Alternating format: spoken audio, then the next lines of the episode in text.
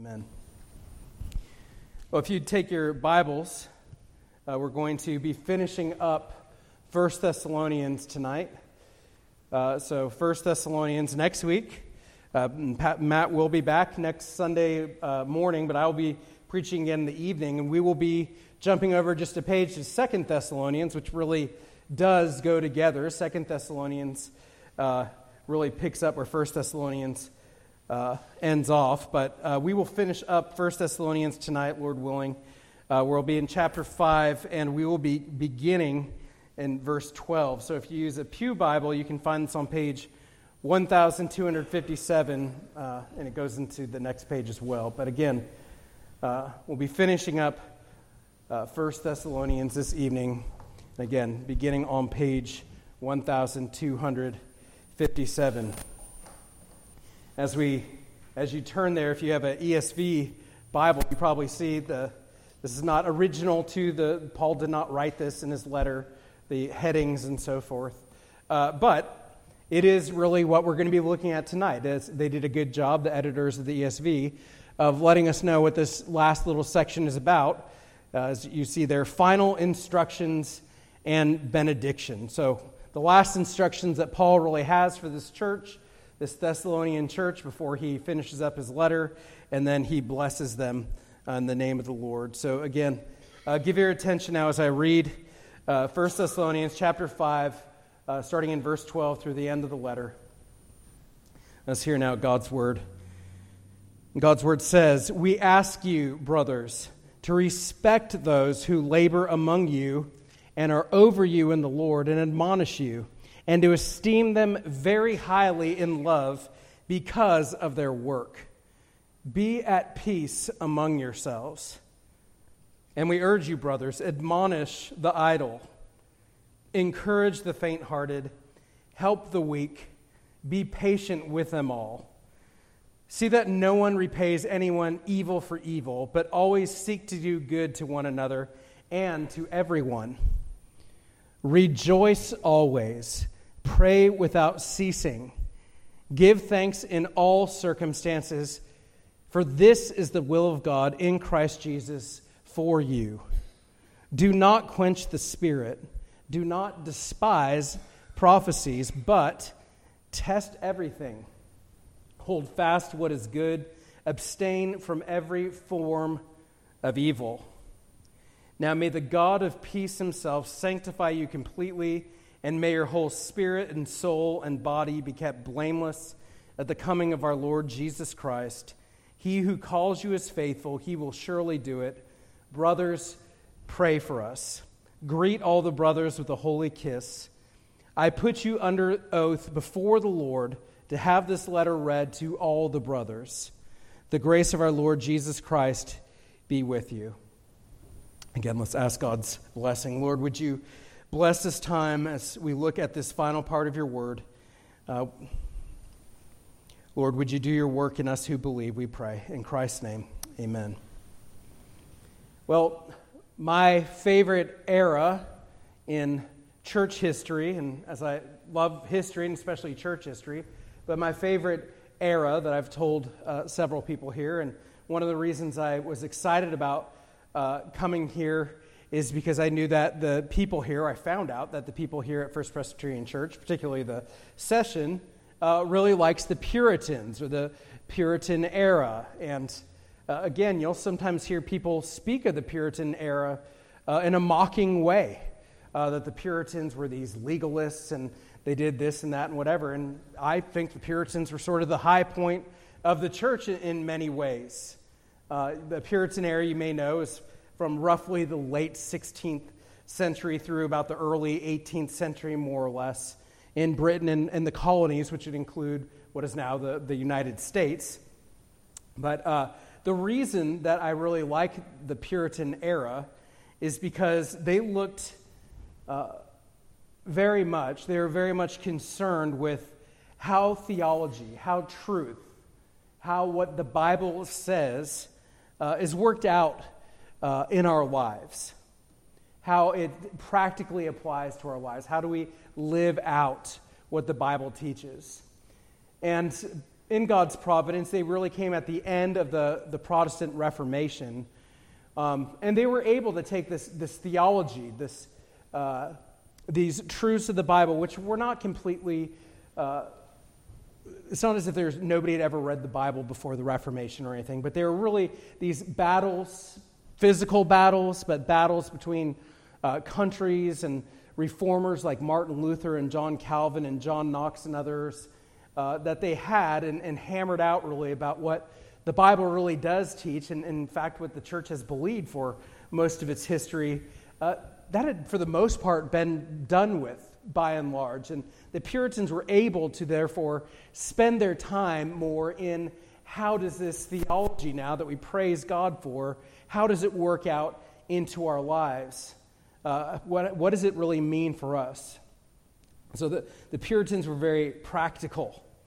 And a little plug here for Tuesday mornings for the men, as uh, you know that if you've uh, come on a tu- if you've read any Puritans, but on Tuesday mornings, as uh, bright and early at six in the morning, but as we go through Thomas Watson, uh, one of my favorite Puritans, but as we go through his uh, little book on the godly man's picture, uh, just he's able to take truths and just dissect them more and more and more and look at how does this work in our lives? Where does this fit in this situation, that situation, and so forth? Um, it's very practical, uh, the Puritans were. So, um, and the reason that's such a good thing is because the Bible is very practical.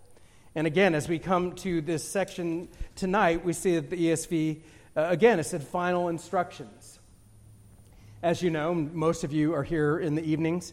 Uh, we've gone through a lot of eschatology the last several weeks, really looking at this doctrine of the last things, talking about Christ's return, the resurrection, um, when Christ will return. As we get into Second Thessalonians, uh, you can see if you just look over uh, the judgment at Christ's coming, the man of lawlessness. We're going to continue on with those things, which can sometimes be very difficult uh, to understand as well. Uh, but uh, this evening, we're going to, to get to how this works out, and that's because Paul was no ivory tower theologian. Uh, and I don't even like using that term, ivory tower, that much, uh, because sometimes it gives the idea that having learning or academics is, is necessarily a bad thing. Uh, Paul wasn't an ivory tower theologian, even though he was extremely educated. But the reason he wasn't an ivory tower theologian is because he cared about the congregations, he cared about the people. So, ivory tower, ivory tower uh, theologian could be somebody uh, who just does, who you know, has no formal training or anything, but they don't really care about people's lives. They just care about having everything correct. Paul cared about the people, and he wanted them to live out the truths of the Bible. And again, that's what we see here at the end of First Thessalonians, where after Paul has gone over all these different truths and areas in which they were deficient, he turns to how this should affect their lives how this should affect their lives as a congregation. So, life together. So, we're going to look at uh, three things. I don't think I'm reading that in. I think this can fall into three sections pretty easily. So, first, we're going to look at the Thessalonians' relation to the leaders or elders in the church. And we're going to see that in verses 12 and 13. So, again, how the Thessalonians are to relate to the, the leaders in verses 12 and 13. Uh, secondly, we'll be looking at how the Thessalonians should relate to one another. Uh, so here it's not just necessarily to somebody who's a, a leader in the church, uh, but to anybody who's a member of the church. So, how, how should Christians, particularly those in the same congregation, how should they uh, treat one another? How should they act towards one another? And then finally, in verses 16 and following, we're going to look at the Thessalonians' relation to God, uh, or really just their attitude. But again, uh, ending up this letter in this section is the Thessalonians' relation to God. So again, we'll start off with the Thessalonians' relation to uh, their elders. Now, as you remember, I've said many times, Paul was at this church for a very short period of time.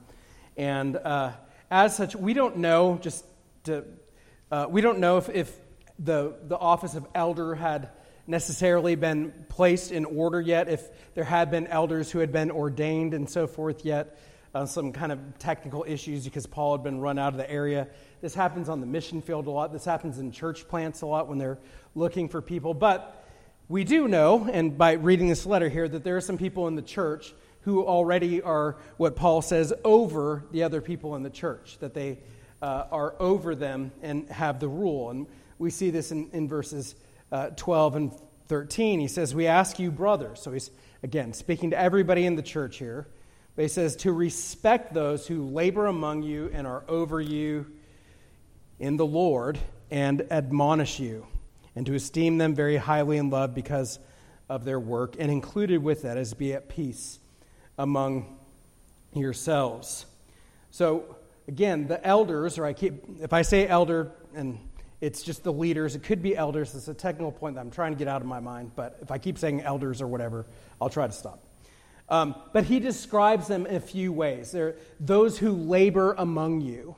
So a leader in the church is somebody who labors amongst the people, somebody who works amongst the people. That does not necessarily have to mean somebody who's involved in full time vocational ministry uh, but as somebody who does work amongst the congregation. Now, he's probably referring to teaching, uh, probably to worship or, or, leading in worship, and perhaps even diaconal duties as well. But again, the, the leaders here are referred to as people who labor among you. And he also says that they are over you in the Lord. So, over them in the Lord. He also says that they are those who admonish the congregation, the people in the, the congregation. They admonish, and he says that they should esteem them and they should uh, respect them because of their work in verse 13. So, what does it look like to esteem or uh, to respect somebody? You know, technically, Matt and I uh, as ordained teaching elders, have the, the title of reverend. And you may know that the, the root form of where reverend comes from, it really has to do with fear. And it's uh, not so much the idea that Matt and I are to be feared and in awe, but that the position that we have, which I sometimes need to take more seriously, is that particular position, as well as I would say the elders in particular, but should be something that uh, is to be reverenced, to be honored, because it is a, a position of authority, but it's a position of much responsibility. And it's something that is quite serious. And again, we see that they should, uh, that people should respect uh, the elders or the leaders in the church uh, because of this and because of their work. You know, again, as we look at the entirety of this letter, we see that the work he's speaking of in particular is spiritual oversight. And that is what he means when he says they are over you in the Lord. He's talking about spiritual oversight, uh, those who watch over people uh, for their spiritual good. So the idea is, is that of a father uh, or a watchman on a tower.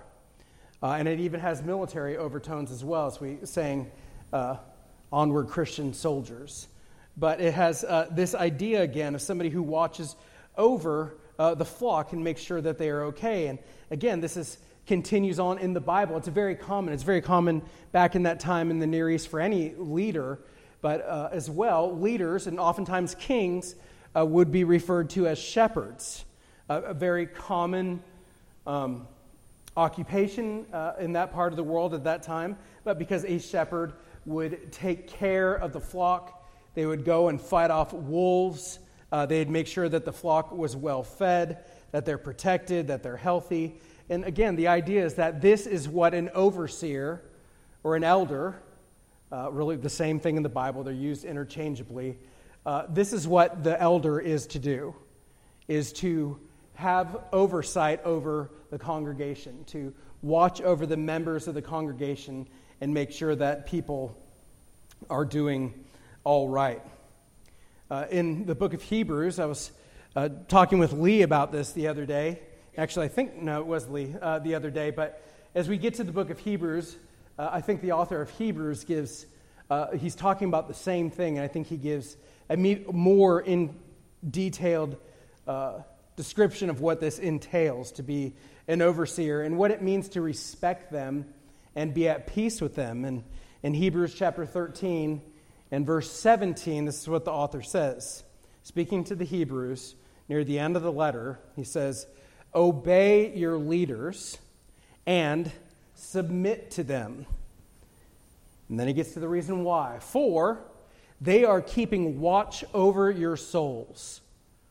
This is the main job of an overseer or an elder is watching over the souls of those who have been entrusted to their care.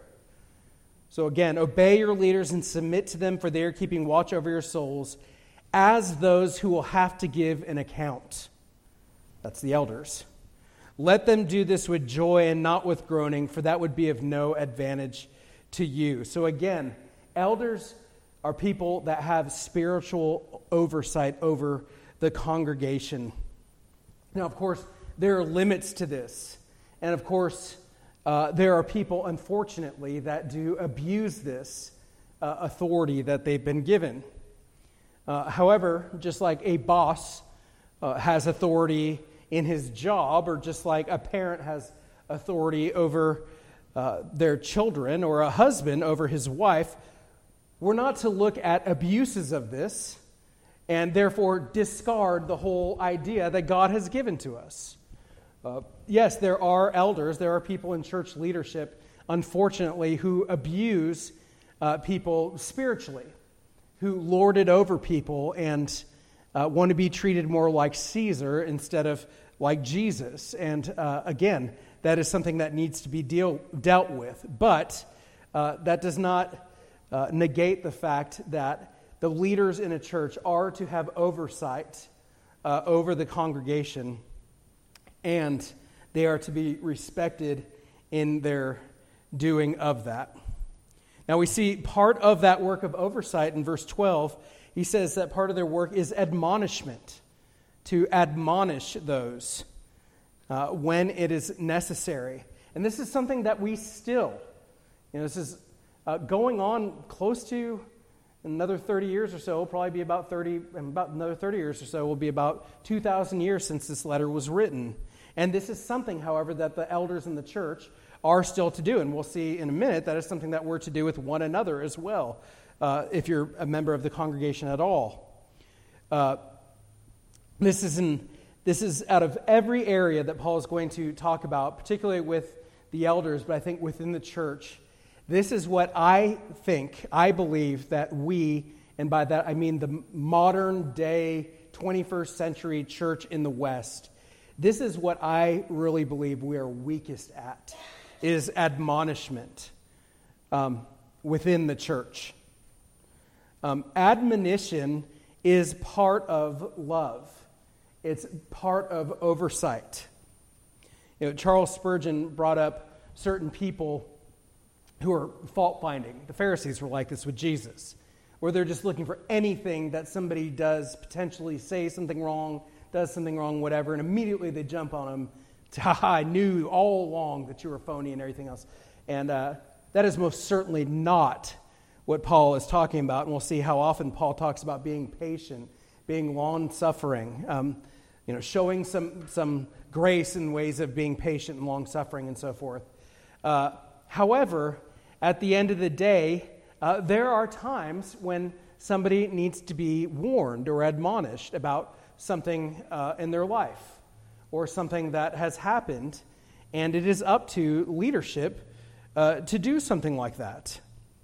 Um, I don't need to, to tell y'all that, of course, in our modern day, uh, as you look at uh, contemporary uh, conceptions of, uh, of parenting and teaching and uh, in the church and so forth. You get as far away as possible from any sort of admonishment. You even get this with people with their, with their dogs.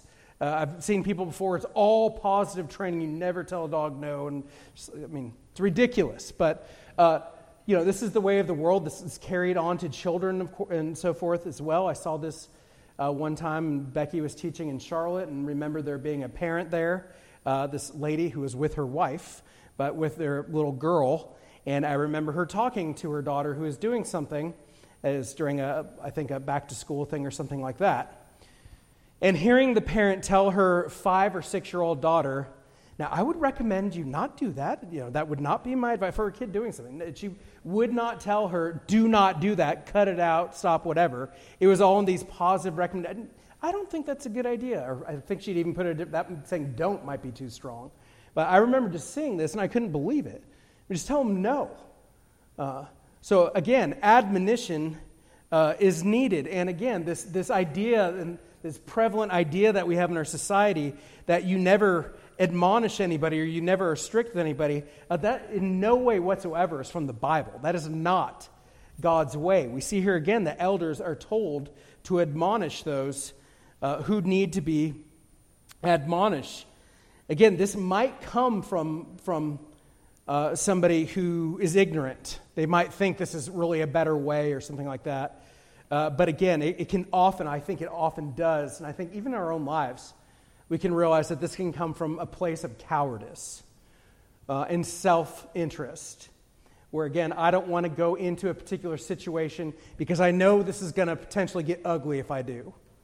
Uh, and again, you know that with your kids, you know that if you're a teacher, with your students, particular ones. Uh, and again, not fault finding, being slow, but if there is an issue that continues to come up, continue, that needs to be dealt with, the person needs to go out there and deal with it in a loving way, but they need to deal with it. So, we still have admonition actually in our book of church order in our denomination, and we should. Uh, our book of church order, never quoted it before in a sermon, but uh, in book of church order in chapter 30 in second section says that admonition is the formal reproof of an offender by a church court, warning him of his guilt and danger and exhorting him to be more circumspect and watchful in the future. This is something that's rarely done in the presbyteries and uh, rarely done in presbyteries, period. Uh, it does happen, uh, but there are times when people do things, and again, this isn't where you're defrocking somebody, uh, say a pastor or something, they're not being uh, suspended or anything, but this is where they're going before a church court, and the church is letting them know this is serious enough what has been done that we want to give you a warning.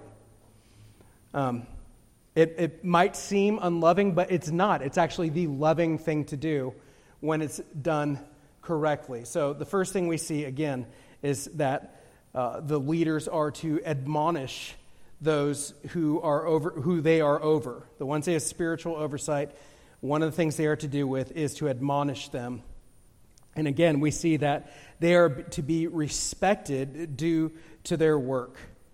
Um, as we read earlier, elders, and we have several here tonight, but elders, the Bible says, uh, and teachers uh, in particular, will face stricter judgment. I think that's what Paul is, that's from James uh, 1 3. But I think that's what is being talked about as well uh, here with the leaders as well, um, that they will have to give an account, or what we read, I'm sorry, in Hebrews. Um, they keep watch over their you're to obey them because they'll give an account. So, again, if you are an elder, and particularly if you're a teaching elder, you need to realize that you will one day, according to God's word, face a stricter judgment from God than people who are not elders because he's entrusted something to you and he's going to see how you uh, kept this charge, how responsible you were, you were, not to be pleasing to the world and what our world says the elder is to act like, but if you're faithful to what God tells you to do as an elder. And you'll receive reward from God, or you will be uh, face a, a more difficult judgment in some way. So we'll have to give an account. And then he continues on here in verse uh, 13 at the end of it by just saying, Be at peace among yourselves. And uh, there are people, I, I, really believe this is just in Hebrews. Uh, he talked about at the end of the, let them do this with joy not with groaning, for that would be of no advantage to you. I think that's what Paul is saying uh, here uh, in 1 Thessalonians as well, is that people in the congregation and elders, let there be peace and harmony within the congregation, within this elders and those who, those who have oversight and those who are watched over. Um, it is a beautiful thing when churches and congregations get along, and that's the way it's supposed to be. And uh, while there is no perfect church on this side of heaven, uh, I, in my three years of experience, um, I think by God's grace alone, it seems to me that things are pretty uh, irenic here at First Presbyterian Church in, in the most part. Um, I hear stories of pastors from seminary uh, who've gone off to, to churches, particularly uh, to the first place they're called to, of horror stories of things within churches. And I'm sure that y'all know things way more than I do about uh, churches where just there's fighting within the congregation and there's fighting between the pastor or the elders and the deacons and with other people in the congregation and just things going horribly. And uh, at least from my vantage point, um, I think we have thanks to give to God for, for the peace uh, that by and large we have in this church. And uh, to give thanks to God and at the same time uh, to pray and ask God that that would continue. Uh, that when we see these things, we say, oh, praise God. And then, well, ask, please keep doing that because we recognize it's by God's grace alone, if that is a reality, that it is so. And we pray that that would continue. So, again, uh, just wanted to say that I think uh, we should give God thanks in this area and pray that He continue to bless in this area. It's ugly, uh, just like with a marriage that is falling apart, as that's to be a, a picture of Christ and His bride uh, when, when a marriage is falling apart, it's very ugly. And it's ugly when a congregation of believers are constantly bickering and fighting against one another. And again, unfortunately, that happens all the time. So again, we should be thankful and pray for God that that continues to not be the case uh, here. So, secondly, we see how we are to act towards one another. Uh, how are we to treat brothers and sisters in the Lord, uh, those here in our covenant community, here in our congregation. We see this in verses 14 and 15, and we see four things that Paul tells uh, everybody in the congregation to do. Now, the first thing we see uh, is that all of us are in on this admonishment thing. So if you thought it was just Dr. Brown and Walton, uh, Richard Calhoun, some others who were to do this, no. Uh, in verse 14. He says, I urge you, brothers, he's talking to everybody, admonish the idle. So the first thing we see is admonishment. Uh, we all get in on this admonishment uh, thing that we are to do. The second thing we're going to see is encouragement, uh, that we are to encourage uh, people in the congregation. Third, we're going to see that the believer is one who is to help, to help people, particularly as Paul talks about here, the weak. And lastly, to be patient. So to admonish, to encourage, to help, and to be patient. And all these things go together. So I'm not going to go for long on uh, admonishment, but because we just did. But apply that for if anybody was here saying that doesn't have to do with me, and we again have all sorts of elders here tonight, so most people probably did think that, but for the other ones, uh, everybody is to be on, in here. It says, admonish the idle. And the picture of idleness here is somebody in, it's a military term, and it's somebody who's falling out of ranks. Uh, and it's not somebody who's really trying and they just can't make it. This is the person uh, who's just being lazy. And it's really the picture of getting them back with the rest of the, the platoon. I don't know if I'm using the right language here, but getting them back in, in march lockstep with everybody else. So if there is somebody that's, that's affecting the church by their laziness or anything else, uh, that is something that, that might have to be dealt with. You know, and Jesus talks about this in Matthew chapter 18 about church discipline. Uh, I bring this up sometimes at DCS, and it's a foreign concept, uh, church discipline. But rightly, uh, by the reformers, church discipline was looked at as, as one of the, the marks of the church. Uh, meaning that if a church did not do this, it wouldn't be considered a true church. And it was the right preaching of the word or the faithful preaching of the gospel the right administration of the sacraments, and that was really in, in contradistinction to the Roman Catholics. So, baptism and the Lord's Supper. And then also uh, the practice of church discipline where need be. Church discipline is meant for the good of other, uh, of your brothers and sisters, of those in our congregation. So our answer needs to be to that, that in fact we are our brother and sister's keeper, and we're not looking for fault finding and whatever, but again, if something must be dealt with, and by God's grace we'd be faithful to deal with that. So admonishment when needed. We'll get to what the idle were in Second Thessalonians. Uh, believers are to encourage. If you notice in verse 14, he says to encourage the faint hearted. Uh, discernment is really needed to, to know people. Uh, discernment is needed. In order to have discernment, you, you need to know people.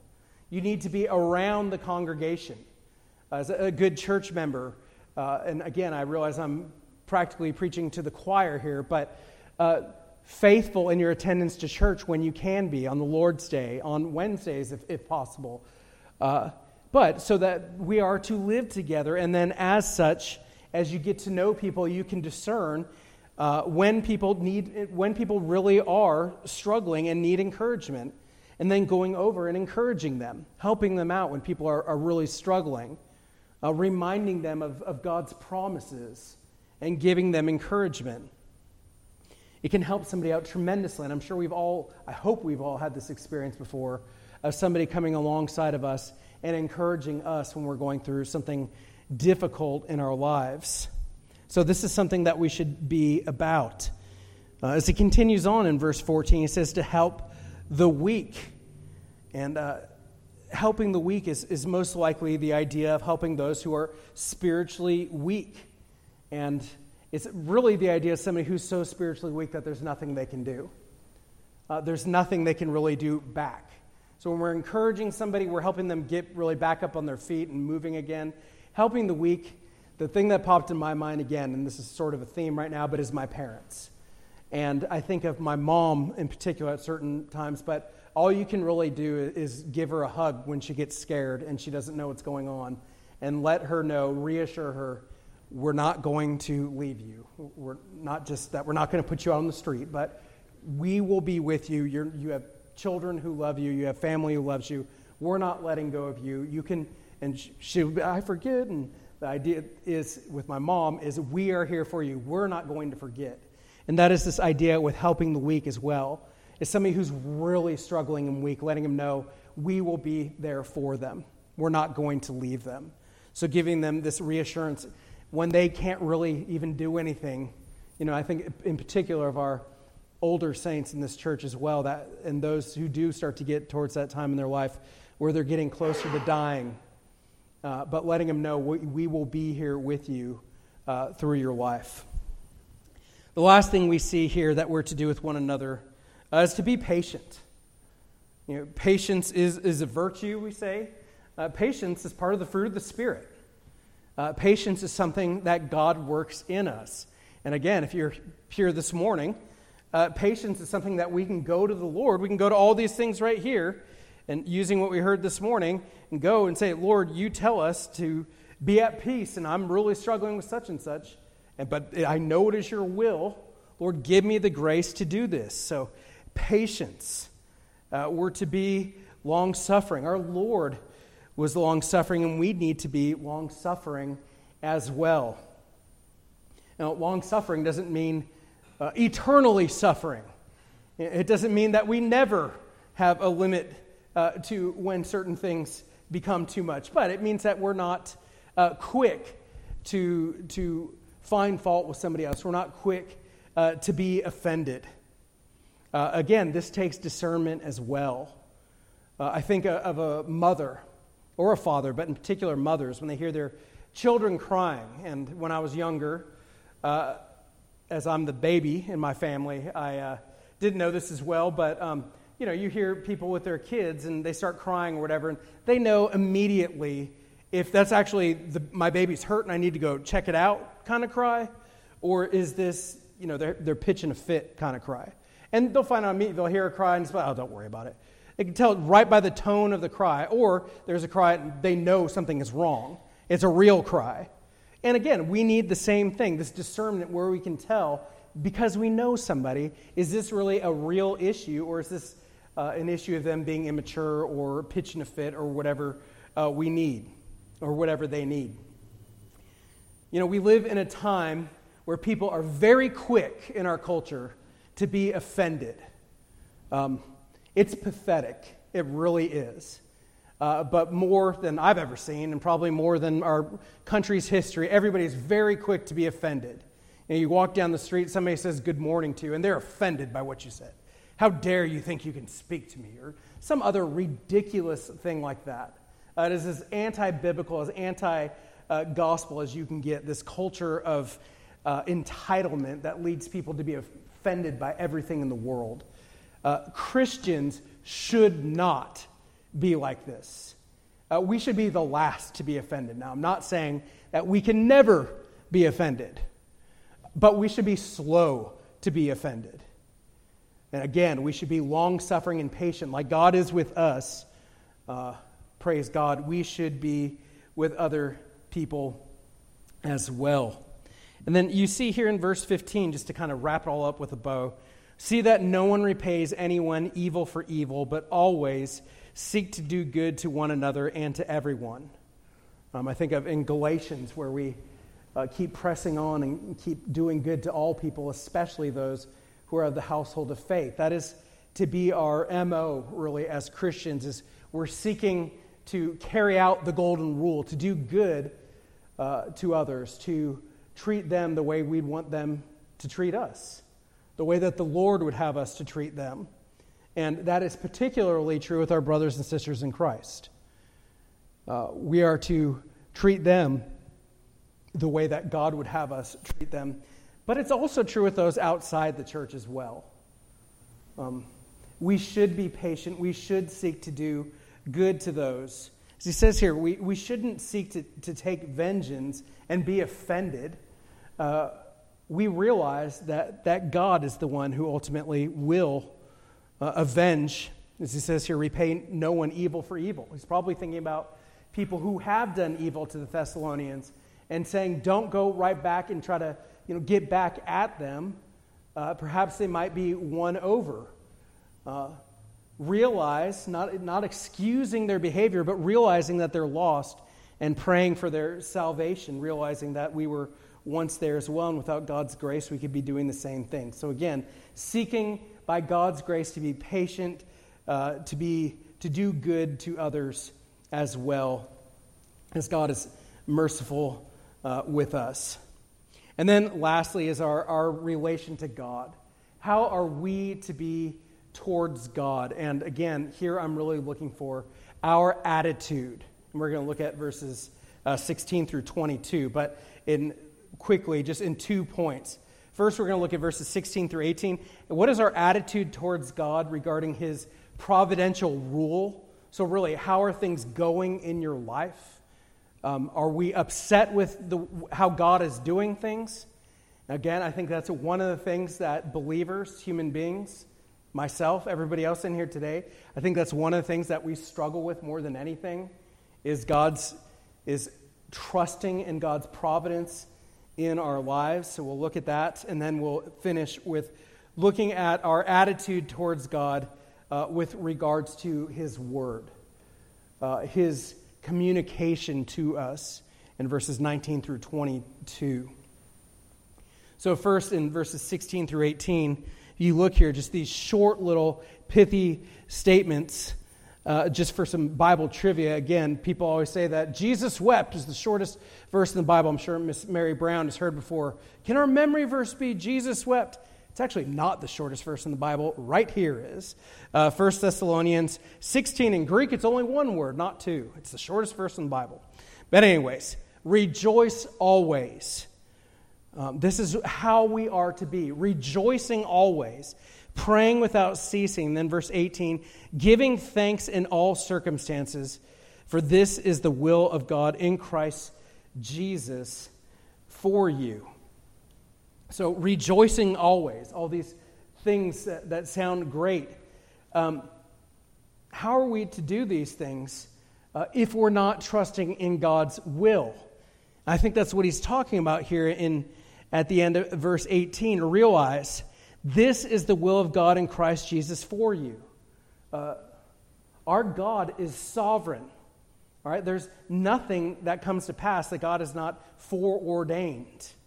And if you're a believer, it is for our ultimate good.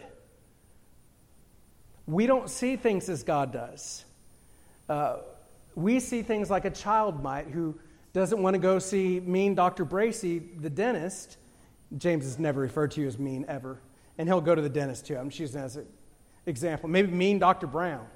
But somebody who doesn't want to go, even though we want him to go, because he's thinking right then, I just want to eat this food, I don't care. And they're not looking at the long run picture. You know, you're the mean parent now who's taking him anyway. They don't understand it and they're upset with it. Uh, well, God is that way oftentimes in our lives, and we don't see the full picture of what He's doing in our lives. And we look at things from a, a narrow, uh, short sighted uh, perspective, and we wonder what God is doing in our lives. Uh, we have difficulties with God and the providences or the things that come into our lives, and if we know that God is sovereign, we wonder what in the world He's doing. You know, we think maybe God has, has left the wheel. And just to be honest, I think as we look out, at least for me, and maybe I'm the only one in here, but as I look out at our culture, if you watch the news or you watch uh, independent news or whatever, and you see things just going on in our country and our world, and again, we realize that God is in charge, it can be difficult uh, at times to not have at least the temptation to wonder, where is God? Um, you know, why is he not acting? You know, we'll say God's going to judge, and again, even seeing the corruption and the slide in our society and decay, even though that is a sign that God's judgment has already begun and God will judge. We, I know for me, I wonder where is the Lord? And we even see that in the Bible, in the book of Revelation, that those who had been martyred, uh, who are in glory, uh, ask God, How long until you avenge our blood? How long until you're going to do something? And God doesn't just rebuke them and tell them, How dare you question me? He says, Just wait a little bit longer. So again, uh, we need to understand and embrace the fact that God really is in control. Uh, that when we see seeming injustices and actual real injustices go on, and people that seem to do whatever they want and rob stores and commit crimes, and then they're released by the judge for some ridiculous reason. And, you know, there can even be literal murderers who are released because uh, they feel bad for the person who did it or something like that. And we get upset, and we should. Uh, don't think, don't give in to the temptation to think that it's because God has somehow left the wheel or because God doesn't care. Uh, God will take care of things. We go to Him in prayer but by His grace, we need to realize He does know what He's doing. And therefore, we can still act this way and have this attitude of rejoicing, of continuing to give thanks because God is good. And the one who is not saying right is us, and we can trust. Ultimately, God will be vindicated in what He has done. So, again, we need to trust God in His providence. So, again, I think as we look at things in our world and it looks like God is not doing what we think he should. That's one uh, particular area where we might get run down and, and tired and, and uh, are prone to, to get discouraged with God. And I think also uh, when we don't realize what God is doing in our life, and perhaps we have a wrong understanding of what the Bible teaches God is, is interested with in our lives. Um, there are a lot of people who have fallen away from the faith or who are mad with God And those who have completely fallen away, but also those who maybe are not, uh, have not rejected Christ, but they're having a very difficult time. And I'm not meaning to make light of this at all, but in particular because they've gone through some, uh, some very severe type of suffering in their life, maybe sickness or the loss of a child, or just some kind of suffering or sickness. And perhaps they were under the impression that God has given the promise that He will heal always. I'll hear people who say things like that, like, I'm trusting God. And this is not just in charismatic circles, uh, where I'll hear, hear people say, like, I'm trusting God for such and such to get better. Um, I, to pray that God would heal something, absolutely you should do that. Uh, do we have the guarantee that God is going to heal somebody who gets sick? We don't. Uh, so if you think we have the guarantee and then God doesn't do it, it makes it seem like God has failed. The promise, the guarantee that they will be, uh, if they're a believer, they'll be raised with a resurrected body that will never get sick again. Absolutely 100%. But again, uh, the, pr- the promise that God will do all things for the good of those who love Him are called according to His purpose, absolutely. But again, the idea that we will be uh, healthy or that people will necessarily or absolutely get better when they get sick or that we will not face tragedy, we do not have those promises in the Bible. And oftentimes you hear people that go to evangelical churches that are under the impression that the Bible teaches that. Um, again, there's nothing wrong at all with praying those things, uh, that your marriage will work out, and these other things that, that God has, that God has not promised to convert your spouse. He might, but He might not. And we can't go to God when He hasn't done something that we think He should have done and have this kind of fist in the air in our heart, at least, toward God. If we have that, then we won't be able to rejoice all, always and give thanks in all circumstances. Uh, realize again that God is good and everything that He does is good. As Kay has said before, um, and I think he took this from Dr. Kelly or somebody, but God even uses sin sinlessly.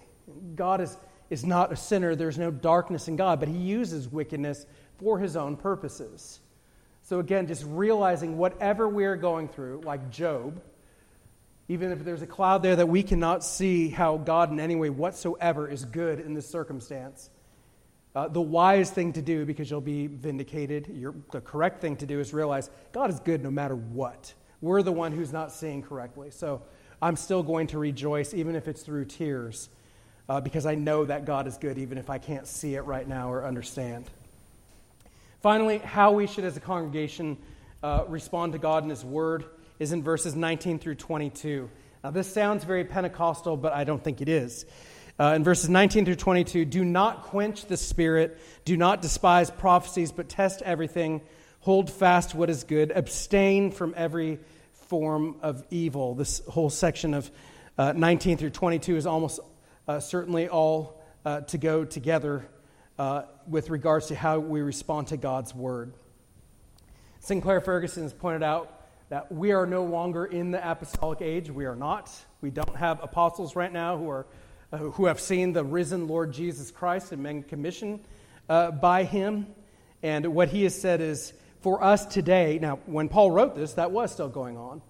Uh, but for us today, this is more akin, he said, to hearing God's word with the attitude of take it or leave it. You know, I can, I can sort of, you know, today, if I feel like, if, if he's the, I hear something from God's word that I like, I'll kind of add that to my, uh, my idea, my image of who God is.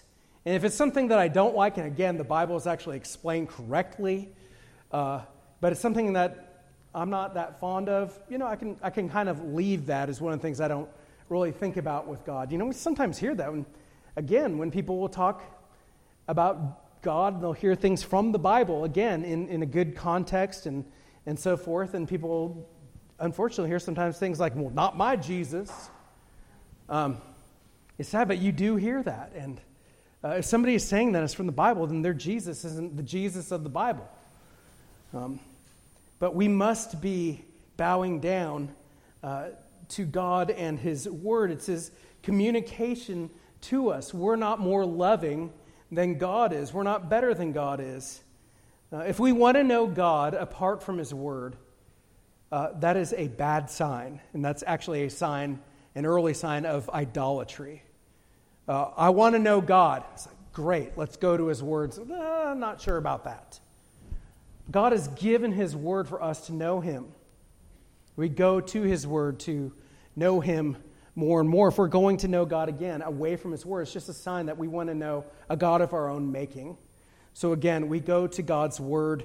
Uh, when God uh, teaches us something, uh, we do what it says in verse 21, like the Bereans. We test everything, but we don't despise prophecies. Again, not Matt's background with prophets coming in and telling you Trump's going to win in 2020 and so forth, which did happen. Uh, not that he, I don't mean that he won.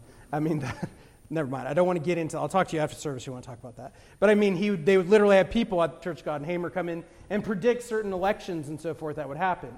That's not what he's talking about here.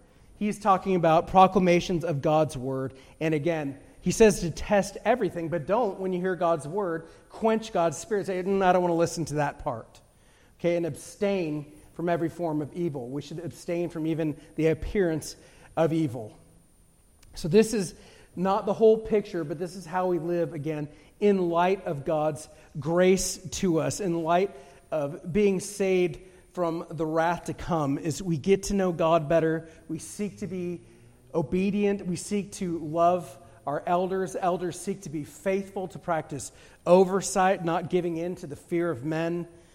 Uh, that with one another we're patient, we hold on to those who are hurting and weak. That uh, with regard to God, we bow down to his sovereignty. We help others who need encouragement that God is in control. God does love you and keep his word.